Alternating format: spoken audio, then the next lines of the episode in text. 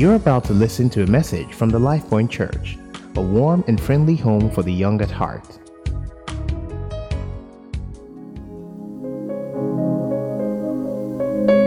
Hello, am I on? Great. I was warned very seriously to sanitize before I touch the mic, so. Good morning, church. Welcome again to today's service. It's my utmost privilege and joy to take today's message. Um, let's say a little prayer. Father, Lord, we thank you for today. We thank you for service this morning. We thank you because you've already moved so powerfully this morning. We ask, Father, Lord, that for each and everybody present and watching online, that you will speak a word. You'll speak a word in season, Father, Lord, that will meet them at their point of need and remind them just how much you love them and all that you've done for them. In Jesus' name we've prayed. Amen. Okay, so if you've been watching uh, services or attending services uh, this month of February, you'll know that our theme has been around love and connection. And I'm going to be continuing that theme and rounding it up, and I'm going to park it hopefully. Um, and sort of tie everything together. I'm going to speak on what we've titled Apostle of Connection. And that will make someone say, Whoo, already excited. Great, okay. and that will make a lot more sense um, at the end of the message when we tie it all together. And to prepare us for that, I want to share a short story which uh, someone sent to me, and I read again in a devotion two days ago. So I thought, okay, definitely this will be a nice one to frame the message. And it's a very short story. It's about a very old man um, who lived in a village. The story is simply called What's It Like in Your Neighborhood? So, this very old man lived uh, in a village uh, with his granddaughter. And ever so often, they would come out and sit by the petrol station and sort of watch people go by and they received quite a few tourists and they would see the tourists and they were you know looking at houses. And it seemed like he was considering perhaps moving there. So the gentleman approached the very old man and said uh, hi hello. I'd like to know what it's like in your neighborhood. The very old man looked at him and said you tell me first how it's like in the neighborhood you've come from and the man said, huh, Oh, wow, it's a terrible neighborhood. The people are wicked. They don't talk to each other. They are not friendly. They don't give. Wicked people. And the very old man said, Okay, interesting, because in my neighborhood, the people are exactly the same. Wicked people. They don't share, they don't give, nothing, just unfriendly bunch of people. And the gentleman said, Okay, thank you, and walked off. A few minutes later, Another gentleman approached the very old man. Similar situation. He sort of looked like he had been scouting the neighborhood. And he asked the old man, Hello, um, what's it like in your neighborhood? And the old man looked at him again and said, Why don't you tell me first what it's like in your neighborhood where you're coming from? This time, the man said, It's a lovely neighborhood. The people are friendly, very giving, very caring. We're like one big happy family. The, gen- the old man paused and looked at him and said, Okay, it's exactly the same in my neighborhood. The people are friendly, they are loving, caring. We share everything. We're like one big family. And the gentleman said, Great, okay, thank you, and left. So his granddaughter, who had sat and watched these two people come, looked at him and said, Ah, Grandpa, You've just said two completely different things to two people. Why would you do that about the neighborhood? And her grandfather looked at her and said, No matter where you go, you take your attitude with you. And that is what determines whether the place will be terrible or wonderful. And so, the point really that I want us to start considering and have at the back of your mind as I go into the message is what are your attitudes you know, what attitudes are there that perhaps you need to be mindful of, that we need to be mindful of as we go into our next season that we're carrying with us from previous seasons or previous experiences? as we go deeper, I'd like us to read from 2 Kings chapter 4, and we'll start from verse 1 all the way to verse 7 in the New King James Version. And we can read it, read it together. It should come up now. Great. Okay. So it says, A certain woman of the wives of the sons of the prophets cried out to Elijah, saying, Your servant, my husband, is dead. And you know that your servant feared the Lord. And the creditor is coming to take my two sons to be his slaves. So Elijah said to her, What shall I do for you? Tell me, what do you have in the house? And she said, Your maidservant has nothing in the house but a jar of oil. Then he said, Go, borrow vessels from everywhere, from all your neighbors. I'll read that again. He said, Go, borrow vessels from everywhere, from all your neighbors, empty vessels. Do not gather just a few. And when you have come in, you shall shut the door behind you and your sons. Then pour it into all those vessels and set aside the full ones. So she went from him and shut the door behind her and her sons, who brought the vessels to her, and she poured it out. Now it came to pass, when the vessels were full, that she said to her son, Bring another vessel. And he said to her, There's not another vessel. So the oil ceased. Then she came and told the man of God, and he said, Go, sell the oil and pay your debts, and you and your sons live on the rest. Amen. Now, if we look at that uh, story, that account, I'm sure quite a few of us have heard it before. And the first thing that always jumps out is amazing miracle, you know, uh, oil. She had just a little jar of oil in her words. But when she started pouring it out into vessels that she had borrowed, the oil just kept on flowing, flowing, flowing. And the only time it stopped was when she ran out of vessels. I want to look at this scripture from another dimension this morning. And that's the fact that she needed relationships to leverage on in order to borrow vessels from. So, definitely, if she didn't have vessels, there would be no oil. I mean, we saw that when the vessels finished, the oil stopped flowing.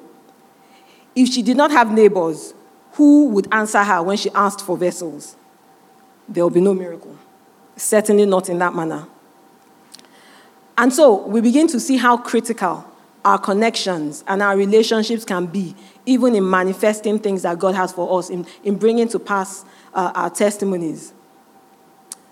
And if you think about the fact that the neighbors had vessels to borrow her, but the point, the reason she needed those vessels, the reason she cried out to the prophet was, Look, they've taken my sons. I'm in debt. My husband died. There's all these.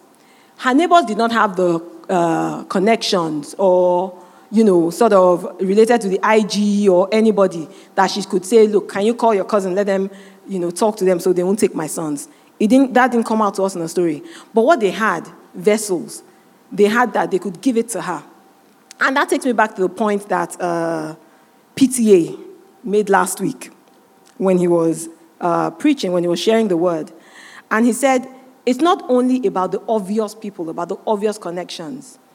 It's about understanding that everybody has something they carry that can be a blessing to you. It's about valuing people and looking at them from the eyes of God and really holding that dearly and respecting that. So, the point we want to make is about multiplying relationships. For the widow, the relationships that she was able to relay on, that were able to multiply these blessings, were from her neighborhood, her neighbors. Oftentimes in our lives, we will have relationships that God is going to use to exponentially increase us potentially they have that potential if we will let God. There will be battles in life that will require us to band together as a group with our connections in order to win. And it is key that we are able to recognize these relationships and that we don't misuse or abuse them. Some of these multiplying relationships, as I call them, are healing relationships, strengthening relationships, amplifying relationships, safety relationships, and accountability relationships. And I will share a few examples as I go on. These relationships, they help us to gain speed in life and destiny. We all need multiplying relationships. And guess what? It works both ways. So we need to be multipliers in the lives of people. So for the widow, her neighbors were her multipliers. Those were, those were the multiplying relationships in her life. But we also need to be multipliers to other people. So in this context, her neighbors they were the multipliers. They allowed themselves to be used by God by allowing her to borrow vessels. If we go back to that context, I mean, this is a widow, she had lost her husband. And in those times, really, the husband typically was the breadwinner. So not only was she in debt, she obviously had no real high level connections, right? And she had come now to borrow vessels some neighbors would have said, I should borrow you vessels. How will you give it back to me? What if you send it? You know, what if you sell it to make money? What if, you know, she really wasn't the definition of a credit worthy um, person in those terms. But they looked behind or past all that and they took the risk and they borrowed her the vessels. She was able to leverage on the relationships she had with them. That is the blessing of multiplying relationships. Now, I know that we've all probably heard uh, stories of people that will say, self made, nobody helped me. I run solo. I do my thing by myself. I'm a bad guy. Fine. But if you dig deeper in a lot of stories, you'll find that there were people at certain points that God had used to help other people get to where they are or move from one position to the other at different times in their lives and usually culminates in where they are now. To further expatiate on that, there's another scripture I'd like us to look at. It's a very interesting one. It's in Joshua chapter 17, verse 13. And while we're turning to that, if you have your Bibles or anything with you, turn to that. Um, okay, that's the beginning. If you first of all scroll to 18. 18. Mm, that's not the scripture I'm looking for. Okay. Uh, okay, 17 8. Yes. 17 8, verse 13 is what I want to say. Joshua 17, verse 8. Thank you. Is anyone else there? 17.8. Aha. Uh-huh. So if you go to verse, uh-huh, now we're on 17, great. Now please go to verse 13.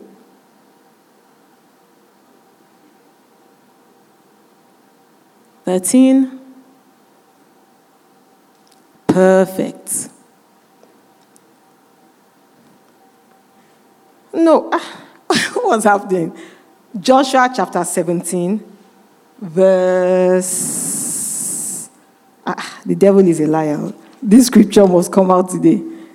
Joshua chapter 17. Okay, let me check it from where I saved it. It might be easier for us all. It is Joshua. Uh, Okay, I apologize. The mistake is from me. It's Exodus. Exodus is what I want to say. Exodus chapter 17. Then we go to verse 13.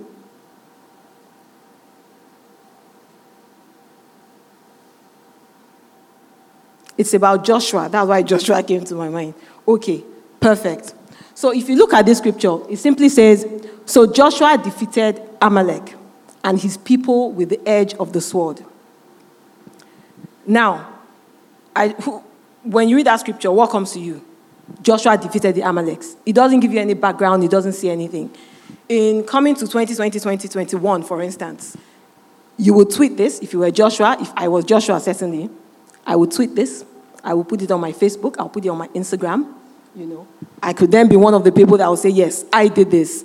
I defeated the Amaleks. I could start a master class on teaching people how to defeat the Amaleks because I've done it. I can claim that I'm self made, you know, because this is all you know. All you know is that I defeated the Amaleks. But if we go to the beginning of this chapter, so if we go to verse 8, for instance,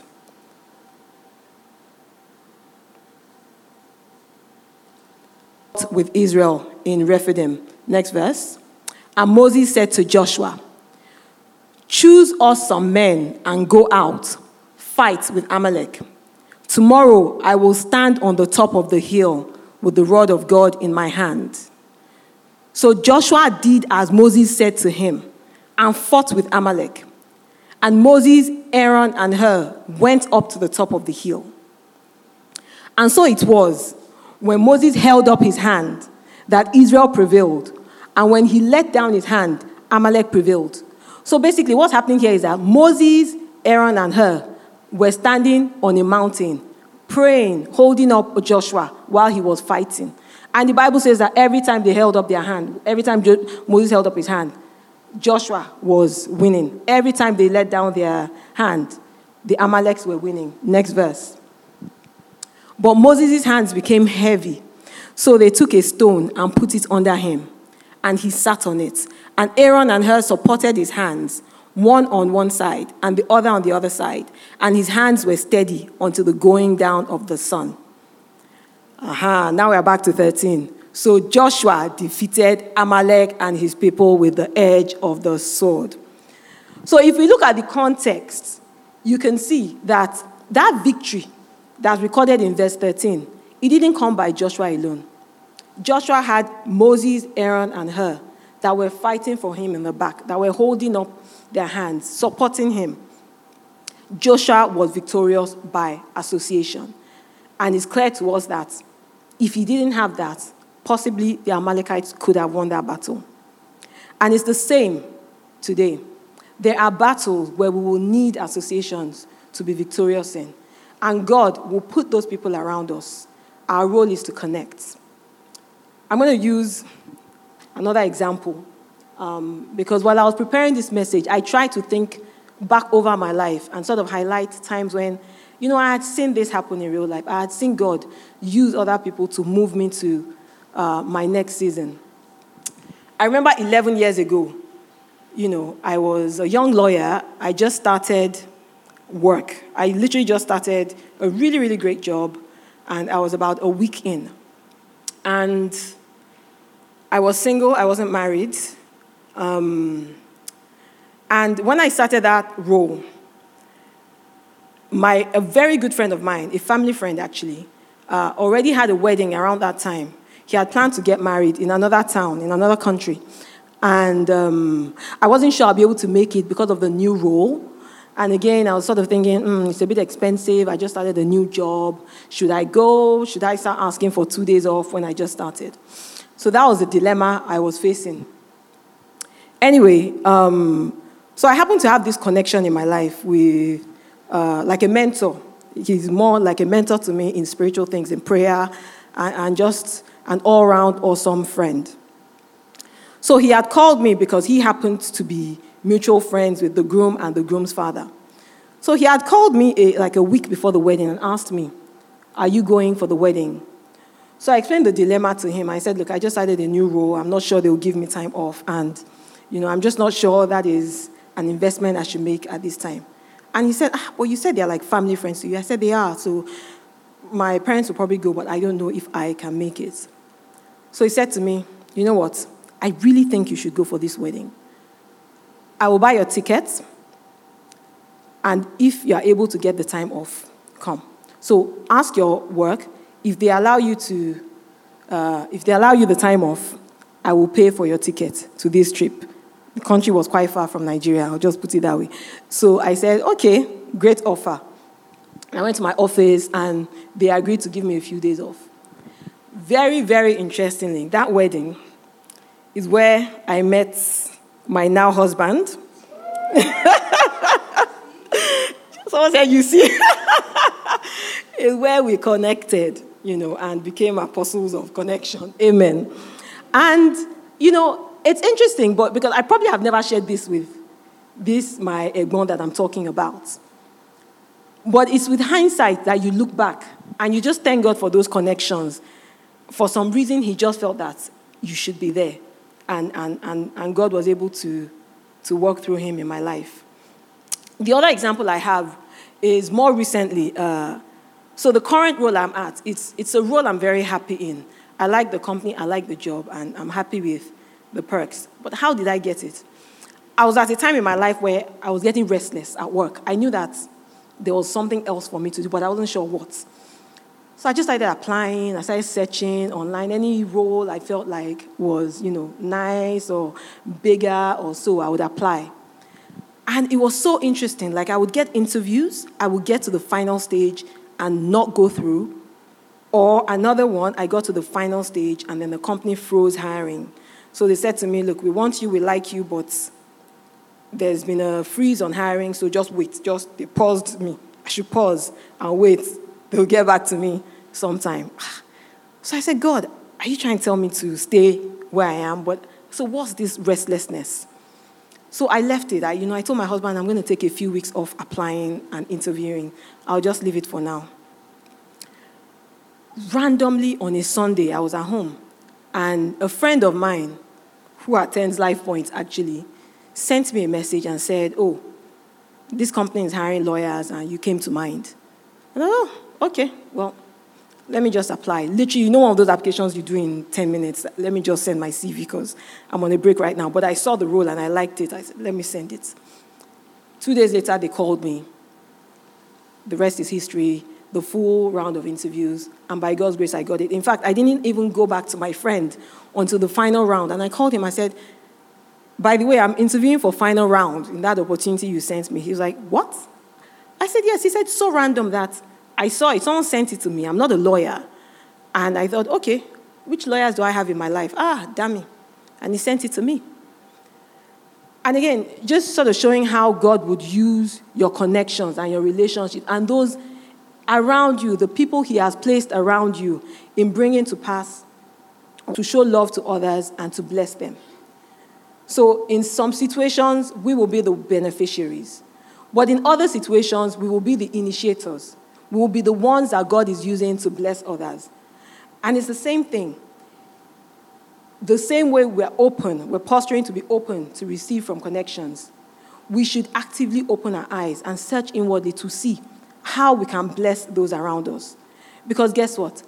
Everybody has something that they can use to bless the people around them. Everybody. Everybody has something they can use to bless someone. Um, there is always, always a blessing, always a blessing that you can give to someone else. Now, this can be different. Um, it can be through your victory stories, it could be through your defeat stories, it could be through your resources, financial resources, it could be by virtue of a position you currently occupy that you can use to bless someone else. The key point is don't count yourself out or underestimate what you have. The widow in the scripture we read, when the prophet asked her, What do you have in your house? She said, A small jar of oil. But at the end of the day, that small jar of oil in the hand of God is vessels, vessels, as many vessels as you can gather. If she brought a billion vessels, he will fill it up. That's God. So don't underestimate what you have. Don't say it's too small. Nobody can benefit from it, nobody can be blessed from it. Um, there are many people who need the blessings of God in their lives, and you, you have the power to do something about it. You know, on victory stories, again, as I was meditating on this message, um, I have a very interesting journey to motherhood. By God's grace, I have two children. And I've shared that as a God experience here before. But I cannot tell you the number of people that call me and reach out to me and say, they are waiting on kids. They're trying to have kids. They're considering this option. They heard that I did this. You know, would I pray with them? Would I strengthen them? Would I share my story with them? And it's the joy of my life to share it because I know that God took me through it so that I could be a blessing to many. And that realization actually strengthened me while I was going through it. And I use it now as often as I have the opportunity to, to, to be a strengthener and an encourager to as many as I can. The other one that came to my mind is a more recent story. Um, I don't know if any, it's, it's, a defeat story. It's an example of using a story of perceived dis- defeat to bless others. So there's a lady called Sheryl Sandberg. She is the current chief operating officer of uh, a company called Facebook. You might have heard of it. Um, so Sheryl, in a few years ago, in a very tragic incident, lost her husband. And after she lost her husband, she wrote a book called Option B. And literally, the book was about um, using, finding, finding strength in the face of tragedy, in the face of deep loss like what she did. And there's so many stories of how that book has blessed people. More recently, in fact, she's now started a whole community called Option B. And on that platform, they share stories of hardship, loss, tragedy, and how they overcame it. And is to build strength for others to follow. Recently, good news, I think last year or so, she found love again, and she's currently engaged. And a few days ago, she wrote an open letter to her fiance. And again, yet another whole group of people are drawing strength from that, you know, to, to, to, to know that they can find love again when they've been in a situation of, of deep loss. I said all that to say don't count out anything in your life. God doesn't waste anything, He doesn't waste any story, He doesn't waste anything. Um, there's a popular scripture, it's in Proverbs 29 18. And it says, Where there is no vision, the people perish. But I put it to you today that where there are no people, the vision cannot move. Your vision cannot go anywhere. You need people. Um, a vision needs people as much as people need a vision. When God wants to bless you or channel his power through you, he will either send you to people or he will send people to you. He'll send someone or people to you. And so God is always seeking to connect us for purpose. Finally, as I begin to round up this message, I'm conscious of time. Um, there are three points I want to really highlight. The first is this be kind to your neighbors. Your neighbors are the relationships around you, the connections, the people God has put around you. God will have you persist in showing mercy. That's His will, to show His heart, to show His love to everybody around you, to be an extension of His heart, His voice, His eyes, His ears to all the people around you, so that the person will realize God's goodness and mercy and eventually come to the saving knowledge of God. The second point is don't disconnect from a relationship that God wants to use to bless you just because they cannot bless you in the way that you want them to bless you. Let me say that again. Don't disconnect from a relationship that God wants to use to bless you just because they cannot bless you in the way that you want them to. So sometimes we all get into the trap of sizing people up. This is what you expect from somebody, and if they're not able to deliver on that, you just sort of put them in Z. Or I don't know what they cancel, cancel culture. Yeah, okay. So you cancel them. What this is saying is um, don't do that. That's not of God. Develop the habit of seeing God in everybody and understanding that everybody has a potential, not just to bless you, but for you to be a blessing to them. Finally, know that God has invested all sorts of treasures in the people around you, far more than you can see, far more than you know. Some of it will only be clearer in hindsight. You won't, you won't see it now. While it's happening, you may not even see it. It's much later, when things are winding down, that it begins to make sense. Uh, there's a scripture I'd like you to put up. It's in 2 Corinthians 4 7. Chapter 4, verse 7 in the NKJV. It's a simple one "You of God and not of us. No, just seven is okay. But can you also put it up in the New Living Translation? I really like how he breaks it down. So, 4 7 New Living Translation. Thank you. So it says, We now have this light shining in our hearts, but we ourselves are like fragile clay jars containing this great treasure. This makes it clear that our great power is from God and not from ourselves. So, this light, this light shining in us, we all have it, and it was put there by God. And God's charge to us is to go out there and let it shine. Let it shine to all those around us. You know, we have a charge, um, and it's very well um, summarized in John. First John chapter 4, I believe. First John chapter 4, verses 7 to 8. It's a divine mandate to show love, the love of God to everybody around us.